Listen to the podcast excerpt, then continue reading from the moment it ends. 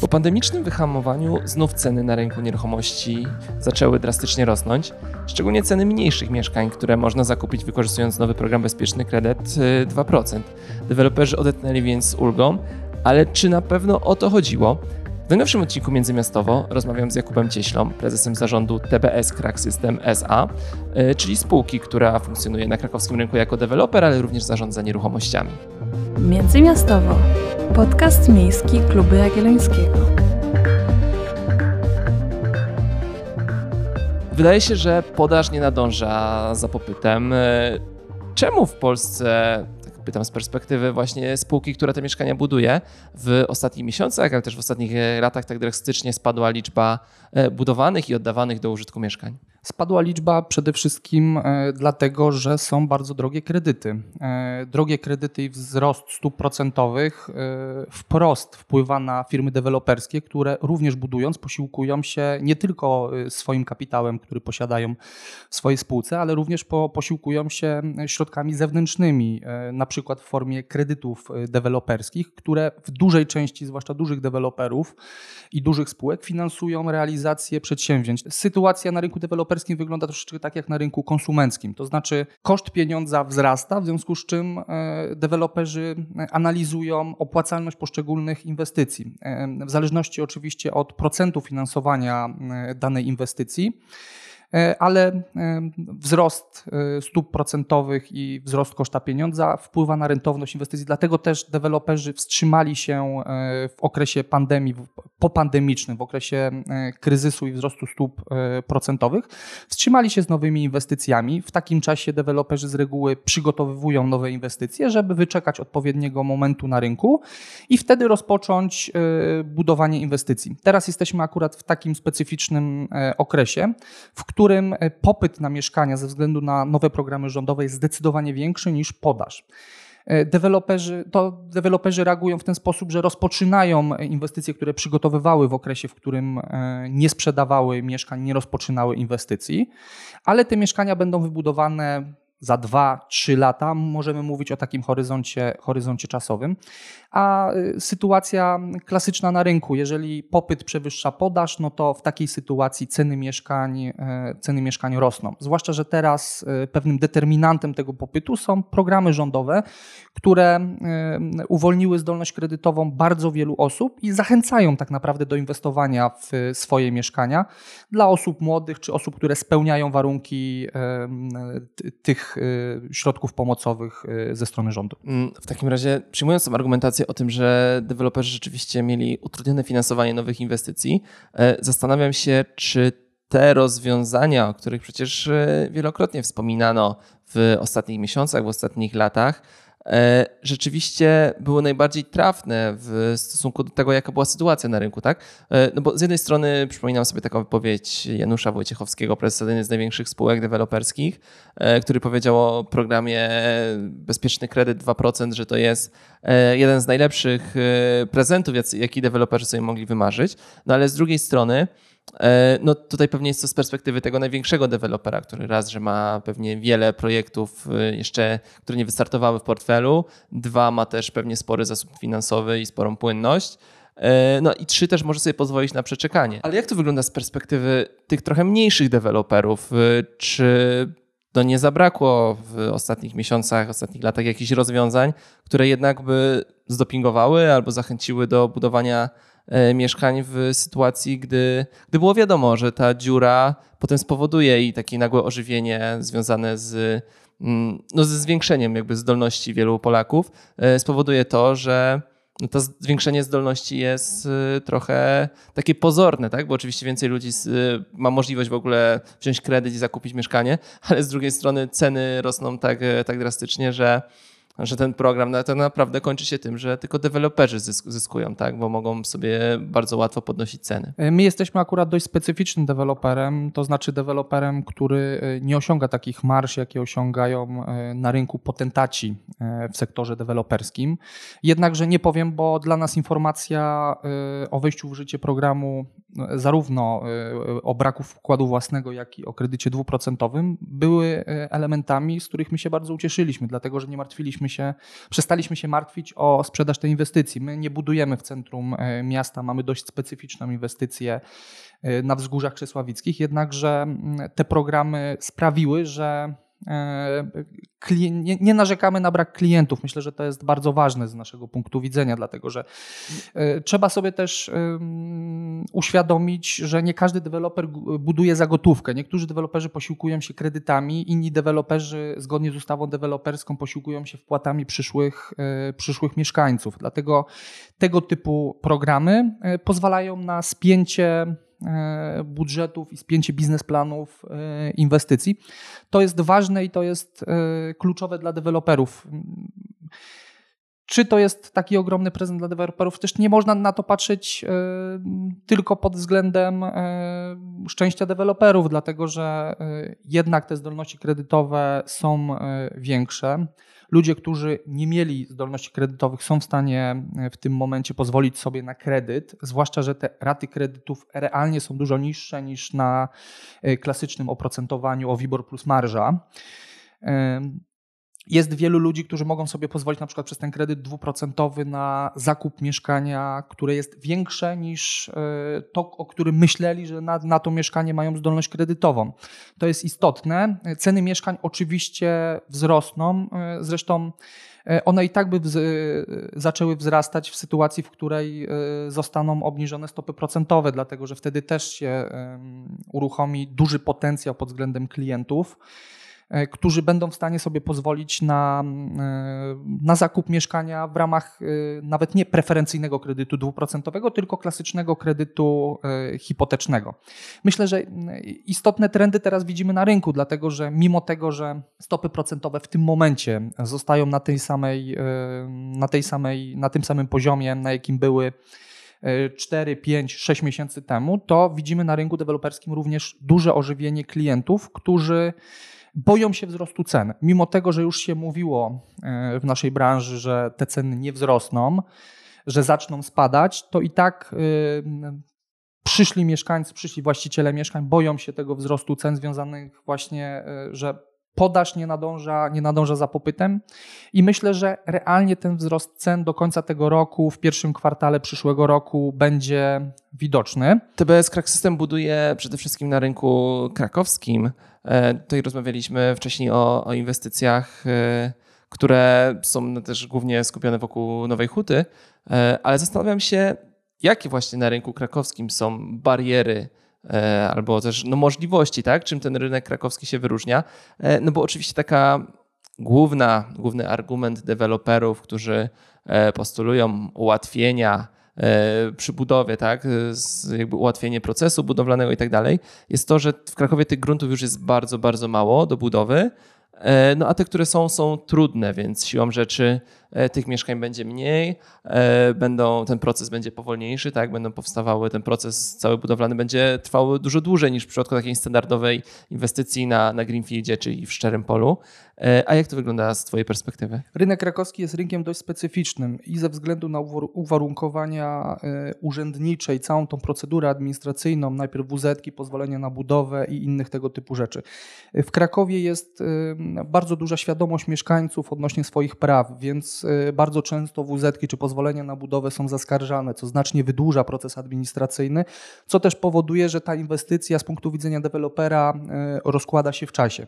To jest też jeden z ważnych elementów, y, dlaczego w Krakowie powstaje mieszkań teoretycznie mniej niż mogłoby powstawać. Oczywiście pełna zgoda. Kraków jest pod względem działek, atrakcyjnych działek inwestycyjnych bardzo ograniczony. E, mamy pewne elementy w Krakowie, gdzie jeszcze te działki są dostępne, ale tak naprawdę deweloperzy w tym momencie szukają każdego możliwego zielonego skrawka, który w planie e, zagospodarowania przestrzennego jest oznaczony jako zabudowa wielorodzinna, do tego, żeby jakąś swoją inwestycję e, mogli zrealizować. To jest oczywiście w pełni uzasadnione, dlatego że firmy deweloperskie działają stricte na warunkach rynkowych i działania tego typu firm są nastawione, oddziałują wprost na to, czego oczekuje rynek. Jeżeli rynek oczekuje mieszkań, żeby powstawała jak największa liczba mieszkań, to deweloperzy starają się tą liczbę mieszkań dostarczać i zaspokajać tym samym potrzeby rynku, osiągając przy tym e, duży zysk. Dodatkowo w Krakowie działki ze względu na ich ograniczoną ilość są drogie. W porównaniu do e, miast ościennych, mniejszych miast, e, byłych miast wojewódzkich, ceny za działkę w Krakowie są nieporównywalne, dlatego możemy się spodziewać w Krakowie jeszcze kolejnego wzrostu, wzrostu cen, ze względu właśnie na to, że popyt na mieszkania w Krakowie jest zdecydowanie wyższy niż podaż i niż na możliwości inwestycyjne wszystkich deweloperów działających na rynku krakowskim. E, Kraków jest miastem atrakcyjnym ze względu na dużą ilość miejsc pracy, występowanie tutaj korporacji, występowanie e, urzędów. No, Kraków jest miastem administracyjnym. Jest bardzo dużym rynkiem również, jeżeli chodzi o usługi. Jest, Kraków jest atrakcyjny pod względem e, nawet możliwości spędzenia e, wolnego czasu. Dlatego Kraków przyciąga ludzi, przyciąga studentów, którzy albo wynajmują mieszkania, które e, są drogie na rynku krakowskim. O tym trzeba, trzeba, trzeba o tym wspomnieć. To nie są mieszkania, gdzie najem porównywalny jest do najmu w Tarnowie, Nowym Sączu czy tego typu miastach. Więc bądźmy tego, bądźmy tego świadomi, że lepszej sytuacji w tym momencie na rynku nieruchomości nie będzie. E, program kredytu dwuprocentowego jeszcze zwiększył ten popyt, który w Krakowie na mieszkania i tak był duży, co spowodowało, że wszystkie inwestycje, które teraz powstają, wyprzedają się praktycznie e, w cudzysłowie na pniu. A nie widać e, gwałtownego ożywienia e, deweloperów i rozpoczynania kolejnych inwestycji. Oczywiście te inwestycje, które są rozpoczęte przez deweloperów, są kontynuowane i są wyprzedawane. Deweloperzy planują kolejne, e, kolejne ruchy inwestycyjne i rozpoczynają kolejne budowy, ale moim zdaniem nie nasyci to krakowskiego rynku podaży na mieszkania, popytu na mieszkania w Krakowie. W takim zastanawiam się, bo doskonale sobie zdajemy sprawę, że no tych e, łatwych projektów już jest ograniczona liczba, ale czy podejmujecie się w takim razie takich trudnych projektów i co mam na myśli? Projektów, gdzie no, trzeba przekształcić jakiś teren, e, projektów, gdzie jest niewyjaśniona sytuacja prawna, czy to raczej nie jest coś, czym się zajmujecie? zajmujecie? Wykupujecie już działkę, która jakby jest gotowa, gotowa do budowania, bo przejmujecie taką działkę? E, staramy się znaleźć plac, który będzie można w jakiś sposób zagospodarować. E, nie boimy się przekształceń innych tego typu rzeczy. Oczywiście wcześniej robimy e, e, analizę prawną tej nieruchomości. Mieliśmy taką inwestycję, którą teraz oddaliśmy już do użytku. Jesteśmy tak naprawdę na finalizacji sprzedaży. Został nam jeden dom, gdzie scalaliśmy, żeby powstała działka inwestycyjna, musieliśmy po pierwsze scalić działki, e, a poza tym były tam jeszcze tematy spadkowe i inne tego typu rzeczy e, prawne, skomplikowane, w których na przykład działka miała wielu właścicieli i trzeba było od wielu właścicieli uzyskać uzyskać zgodę na to, aby taką działkę moja spółka mogła nabyć, więc my się tego nie boimy i teraz na rynku krakowskim będzie taki trend, że wszystko to, co będzie można zagospodarować, można scalić, można przekształcić. Oczywiście nie mówię o temacie E, zmiany planu zagospodarowania przestrzennego, no bo nie wiem, jak sytuacja wygląda w dużych firmach deweloperskich, jaki mają wpływ na e, kształtowanie planu. E, w każdym razie no, my postępujemy zgodnie z obowiązującymi przepisami tego planu, planu zagospodarowania przestrzennego. Nie da się w sposób łatwy zmienić. Więc my też, tego, my też tego nie robimy, więc staramy się postępować zgodnie z tak naprawdę decyzjami radnych miasta Krakowa i decyzji planistycznych. Właśnie co do planów, y, bo oczywiście to, jak teraz wyglądała ta ścieżka, to była katorga, to był kilkuletni proces i nawet ci najwięksi deweloperzy y, w sposób przynajmniej formalny tego, tego nie robili, tak? Nie zmieniali, nie wnioskowali o zmiany, zmiany planów, no ale pojawia się w, po nowelizacji ustawy o planowaniu przestrzennym y, to narzędzie zwane zintegrowane plany inwestycyjne, które w teorii, no bo praktyka dopiero pokaże, e, ma umożliwić takie punktowe zmiany. E, na przykładzie jednym z takich sztandarowych pierwszych projektów, który może być w taki sposób zmieniany, to są te tereny po Tesco na Kapelance, po olbrzymim kompleksie handlowo, ale też parkingowym, bo tam parkingi zajmowały połowę tej działki. E, deweloper, e, tam, miał, tam było pod usługi, to w planie miejscowym jest to przeznaczone pod usługi. No i wydaje się, że deweloper, który przejął te tereny od Tesco, będzie chciał e, praktyce zastosować e, właśnie ZPI. E, czy wy również rozważacie, że to jest narzędzie, które może wam ułatwić przekształcenie jakichś terenów? Z punktu widzenia systemowego na pewno tak, tylko że są to narzędzia przeznaczone dla tak naprawdę dużych korporacji deweloperskich, nie dla małych podmiotów takimi, jakimi my jesteśmy. My E, nie mamy takiego zaplecza ani finansowego, ani merytorycznego, żeby być w stanie pociągnąć tego typu, e, tego typu tematy. E, dlatego ja jestem w stosunku do tego dość sceptyczny, dlatego że mm, takie narzędzie pozwoli dużym na realne, na realne zmiany i usprawnienie, umożliwienie pewnych inwestycji. Mali deweloperzy, tacy jak my, jakich jest naprawdę pełno na rynku krakowskim i małopolskim, muszą postępować zgodnie z decyzjami Wydziału Planowania. Jasne. W takim razie, jakich narzędzi albo jakich instrumentów wsparcia brakuje, żebyście mogli budować więcej mieszkań? E, przede wszystkim, e, no, moim zdaniem, brakuje e, spójnej strategii i spójnej wizji poszczególnych miast. Jakby one sobie to wyobrażały, gdzie mają być mieszkaniówki, gdzie mają być usługi. Tego brakuje, dlatego że deweloperzy budują tam, gdzie są w stanie pozyskać grunt, a nie tam, gdzie miasto powinno chcieć, żeby usługa mieszkaniowa była E, była spełniona. Myślę, że to jest główny e, problem w tym momencie w takich miastach jak Kraków, że brakuje nam tak naprawdę spójnej strategii i spójnej wizji e, włodarzy miasta żeby ustalić poszczególne, poszczególne sektory działalności. No mamy w tym momencie e, takie dzielnice Krakowa, w których to wszystko się miesza. Miesza się mieszkaniówka z biurowcami, e, z przemysłem. Wydaje mi się, że to nie jest dobra droga. Takim dobrym przykładem jest, e, jest temat rybitw, gdzie koło terenu stricte przemysłowego, gdzie działa bardzo wiele firm, E, które wytwarza pewne produkty, działa w sektorze mm, przemysłowym. W planach miasta ma powstać duże osiedle, e, duże osiedle mieszkaniowe, mm, tak naprawdę nowe miasto. Tak? I to jest też jeden z tych elementów, który moim zdaniem jest zły, dlatego że tam, gdzie jest przemysł, ten przemysł powinien być, a y, tam, gdzie jest mieszkaniówka, powinno być, powinna być mieszkaniówka, no bo jednak to miasto musi mieć też element E, element przemysłowy. Te firmy muszą mieć możliwość pracy na terenie Krakowa. Z drugiej strony jest przykład y, Zabłocia, to jedno, że tam ten przemysł y, sam w wyniku przekształceń, transformacji tak naprawdę jakby podupadł, czy, czy zniknął, przeniósł się w inne miejsca, gdzie tam ta mieszkaniówka mimo planów miejscowych wdarła się bardzo szybko. Niekoniecznie to Zabłocie wygląda tak, jak to, jakie były oczekiwania, tak? To miała być taka wizytówka Krakowa E, no jest e, dzielnica, która czasem wywołuje uśmiech politowanie, choćby jedna z ulic, na której nigdy nie pojawia się słońce e, czy, czy promienie światła słonecznego, ale z drugiej strony no jest to na pewno też osiedle, gdzie sprzedano bardzo dużo bardzo drogich mieszkań i mieszka też bardzo wielu nowych mieszkańców Krakowa.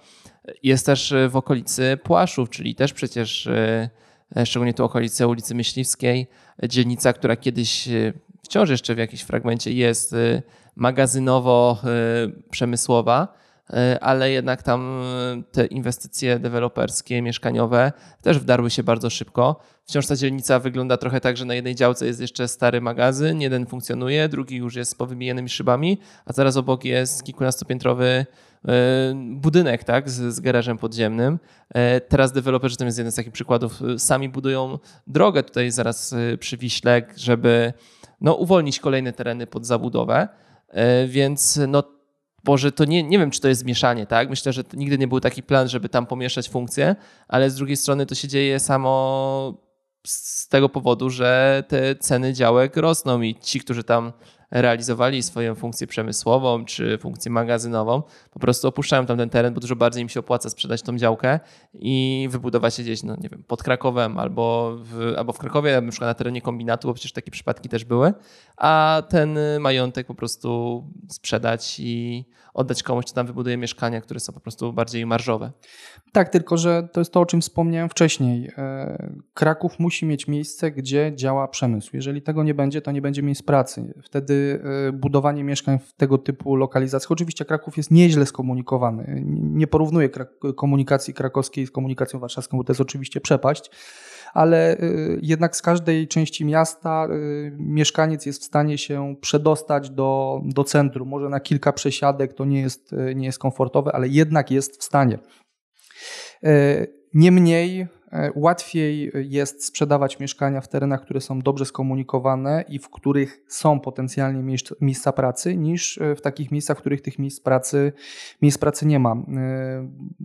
E, warto też wspomnieć o tym, że deweloperzy sami sobie stwarzają w tym momencie możliwość E, budowania i zagospodarowania działek przez to, że budują drogi. Takich przy, przypadków budowy dróg, budowy e, infrastruktury społecznej, jak żłobki, przedszkola jest bardzo wiele i to są też wytyczne miasta w zakresie, e, w zakresie wydawania pozwoleń na budowę i warunków zabudowy, żeby tego typu miejsca powstawały. Uważam, że to jest dobre, dlatego że to jest z jednej strony dobre, a z drugiej strony jednak y, straszne, dlatego że są pewne funkcje, które powinny być spełniane przez y, władze publiczne, a są pewne rzeczy, które powinny być zaspokajane przez szeroko pojęty rynek.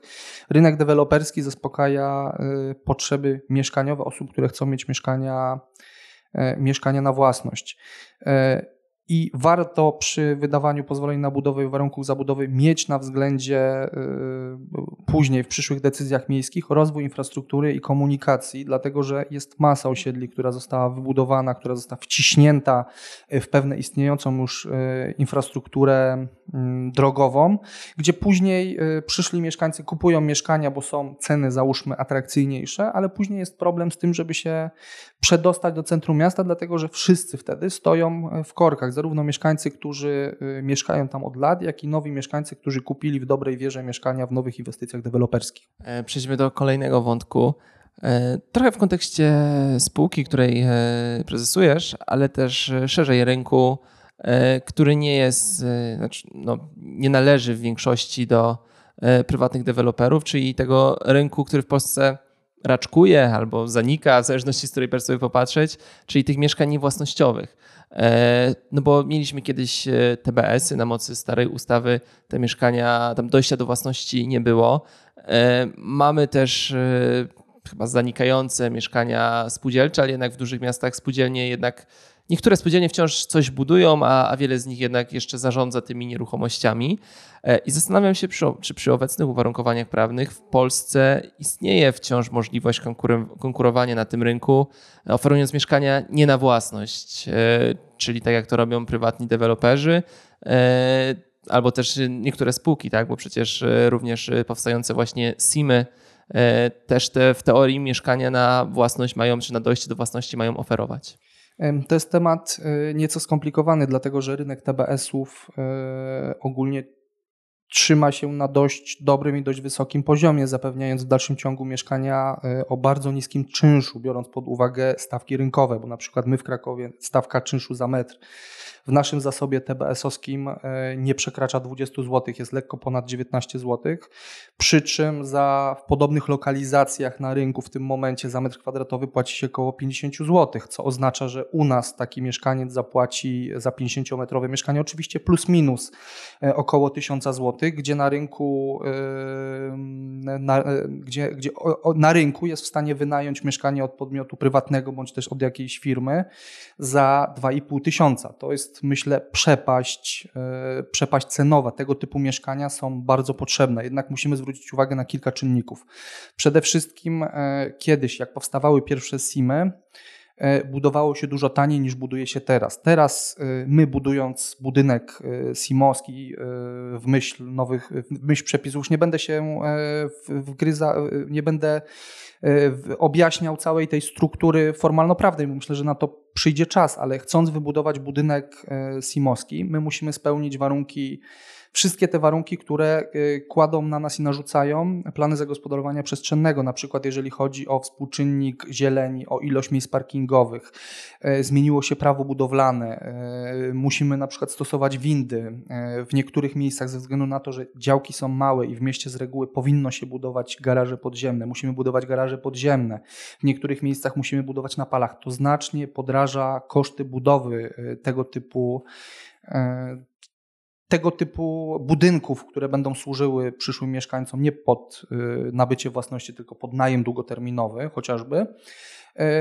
Co wiąże się z tym, że ten czynsz, który będzie oferowany przez zarówno SIMy, jak i obecne spółki TBS-owskie, które w ten program SIMowski wchodzą, będzie wysoki i będzie ciężki do, ciężki do utrzymania. Wysoki to znaczy oczywiście nie będzie on porównywalny z czynszem, e, z czynszem rynkowym, bo do 50 zł to oczywiście nie dojdzie. Są pewne zapisy ustawowe, które nie pozwalają e, SIM-om przekraczać 5% wartości odtworzeniowej. W przypadku Krakowa wartość odtworzeniowa wynosi e, około 7600, co w przeliczeniu na te 5% daje za metr kwotę niespełna 30 zł. To oczywiście jest cena zdecydowanie poniżej wynajmie mieszkania na rynku, co nie zmienia faktu, że y, te spółki, które będą oferowały na przykład w Krakowie mieszkania, będą miały problem, żeby spinać budżety, co może się w przyszłości wiązać z podwyżką czynszów. To jest oczywiście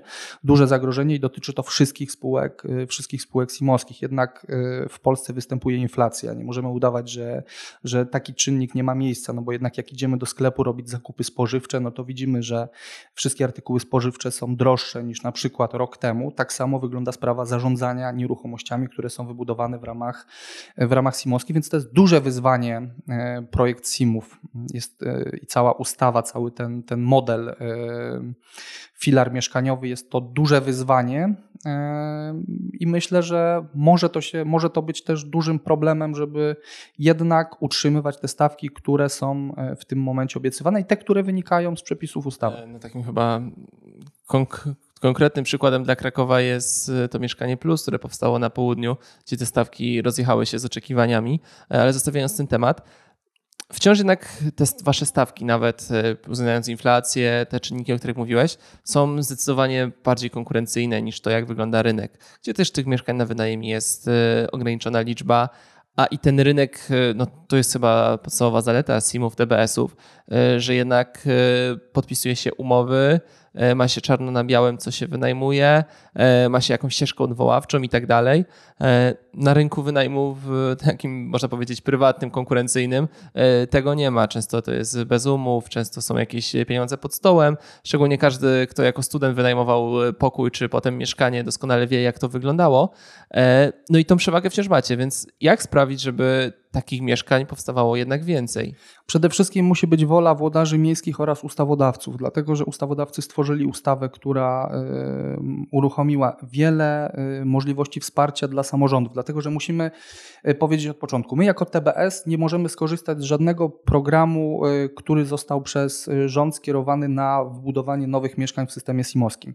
O takie wsparcie może starać się gmina i to gmina musi chcieć wybudować na swoim na swoim e, obszarze tego typu mieszkania, dlatego że gmina musi starać się o dofinansowanie zarówno z Funduszu Dopłat e, Banku Gospodarstwa Krajowego, jak i z Rządowego Funduszu Rozwoju Mieszkalnictwa. E, musi wnioskować o wsparcie na realizację budowy tego typu inwestycji. Ja może mm, powiem, jak to wygląda pod względem biznesplanu, jak, ta, jak w ogóle spina się, spina się ten budżet. E, tak naprawdę możemy mówić o pięciu filarach realizacji inwestycji simowskich. Po pierwsze, gmina wnosi do nowo powstałej spółki, czy też do istniejącej spółki grunt, który ma pewną swoją wartość i to jest wkład własny gminy. Następnie gmina wnioskuje o fundusz dopłat i Rządowy Fundusz Rozwoju Mieszkalnictwa, co pozwoli na sfinansowanie inwestycji w okolicach 50% całości e, pieniędzy, które spółka musi wydać na realizację tej inwestycji, a pozostałe 50%, 25%, 30% w zależności od tego, jakie dofinansowanie dana gmina dostanie do inwestycji jest to kredyt e, zaciągnięty na preferencyjnych warunkach z Banku Gospodarstwa Krajowego oraz e, końcówka, czyli te 20-25%, to jest partycypacja, którą wpłacają najemcy. I tak wygląda model finansowy każdej inwestycji simowskiej.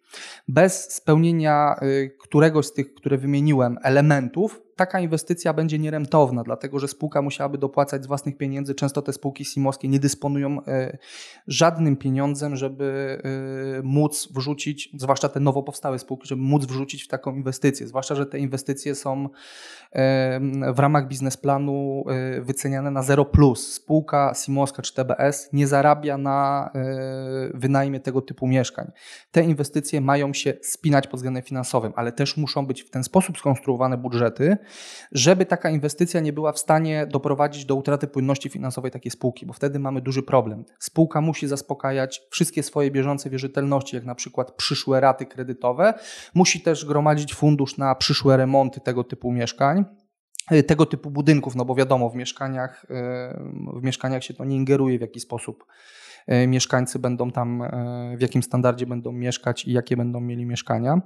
E, ale wszystkie te opłaty poboczne, czyli przeglądy, bieżąca eksploatacja, bieżące wymiany prąd w powierzchniach wspólnych, inne tego typu rzeczy są elementem istotnym z punktu widzenia spięcia tego, tego biznesplanu. Jak my robiliśmy biznesplan dla naszych inwestycji simowskich, o której się staramy naprawdę dużo pracy nasi pracownicy musieli włożyć w to, żebyśmy byli w stanie wypracować taki model finansowo-prawny, który nie sprawi, że nasza płynność finansowa, płynność finansowa naszej spółki będzie zagrożona. Czyli w takim razie walczycie o to, żeby taką inwestycję w ramach e, SIM-ów zrealizować, tak? E, my walczymy, żeby taką inwestycję e, zrealizować, jednakże istniejące TBS-y mają ciężką sytuację, dlatego że ustawa jest tworzona pod spółki, e, przede wszystkim w których e, udziałowcem jest Krajowy Zasób Nieruchomości, bądź pod podmioty gminne. My jako TBS, który ma w swojej strukturze tylko 16% e, akcjonariatu miejskiego, jesteśmy traktowani z punktu widzenia przepisów jako podmiot prywatny, czyli jesteśmy traktowani tak, jakbyśmy byli klasycznym prywatnym deweloperem, co jest oczywiście w naszym przypadku nieprawdą. E, temat dość, e, dość skomplikowany. Chciałbym, żeby udało nam się w ramach ustawy, czy też po nowelizacji ustawy e, tego typu projekt zrealizować, dlatego że to jest w pewnym sensie misja naszej spółki, żebyśmy tworzyli mieszkania z czynszem preferencyjnym i zasiedlali takie mieszkania, żeby mieszkańcom się dobrze żyło i żeby ten program był realnie skierowany do osób, które, do których był skierowany, czyli do tej średniej grupy społecznej, która e, nie chce zaciągać kredytów i niekoniecznie mm, e, niekoniecznie ma taką zdolność kredytową, ale na przykład jest w stanie wpłacić 100 tysięcy złotych w ramach, w ramach partycypacji i opłacać ten niski czynsz.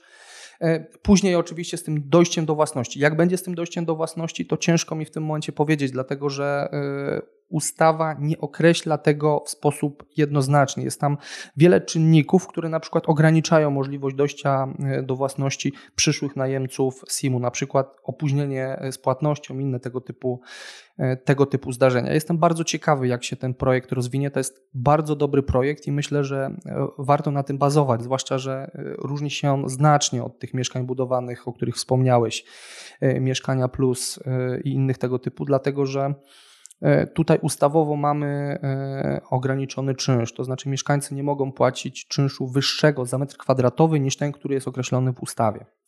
Także mm, myślę, że w tym kierunku ten rynek mieszkaniowy, y, ten niewłasnościowy, tak? bo u nas w Polsce jeszcze jest, jeszcze ludzie wychodzą z założenia, że chcą mieć mieszkanie na własność. Y, tego typu y, argumentacja i sposób myślenia już nie występuje na przykład na Zachodzie, gdzie w Austrii program y, mieszkań na wynajem z preferencyjnym czynszem y, spotkał się z dużą aprobatą i jest w dalszym ciągu praktykowany. Ja zawsze się tak na marginesie zastanawiam, czy to Polacy tak uważają, że chcą mieszkanie na własność, czy nie mają innego wyboru niż mieszkanie na własność, e, ale ten na marginesie oczywiście. E, kończąc powoli naszą rozmowę, chciałbym zapytać, no bo sporo odmieniliśmy TBS-ów przez przypadki.